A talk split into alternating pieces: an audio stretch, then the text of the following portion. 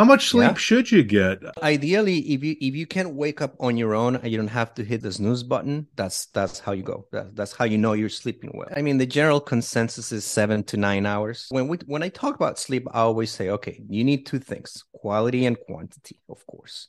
So you want to get your seven to nine hours, but if you have for some reason to sacrifice the quantity, then go for quality. I've known people who sleep four hours a night, very good quality sleep, and they they they get by very well and they're very healthy. But the people who can afford to do that are a handful. You should aim for your seven to nine hours with good quality sleep.